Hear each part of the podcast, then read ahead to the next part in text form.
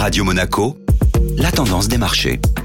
Radio Monaco, la tendance des marchés avec Société Générale Private Banking. Bonjour Gabriel Sultan. Bonjour Benjamin. Après un début de journée positif, les marchés européens ont fini en baisse. Bien aidés par l'impressionnante progression de l'indice des directeurs d'achat dans le secteur manufacturier en Chine, les indices européens ont démarré la séance d'hier dans le vert pour finalement clôturer en territoire négatif. Ce sont les chiffres sur l'inflation sous-jacente des pays européens qui ont renversé le marché en cours de séance. Après avoir pris acte mardi d'une accélération surprise de l'inflation en France et en Espagne, les investisseurs se sont inquiétés de l'augmentation plus marqué que prévu des prix à la consommation en Allemagne au mois de février qui s'élevait à 9,3%. Quel pourrait être l'impact de ces chiffres sur les politiques monétaires? Du point de vue de la Banque Centrale Européenne, cela fait clairement pencher le risque vers une nouvelle hausse de taux de 50 points de base en mai, après celle de mars déjà anticipée par le marché. Aux États-Unis, l'activité du secteur manufacturier s'est contractée en février pour le quatrième mois d'affilée, mais le sous-indice des prix payés par les industriels a rebondi à 51,3 contre 46,5 anticipés. Ce dernier point pourrait pousser la Réserve fédérale américaine à porter ses taux encore plus loin en territoire restrictif et d'y rester plus longtemps.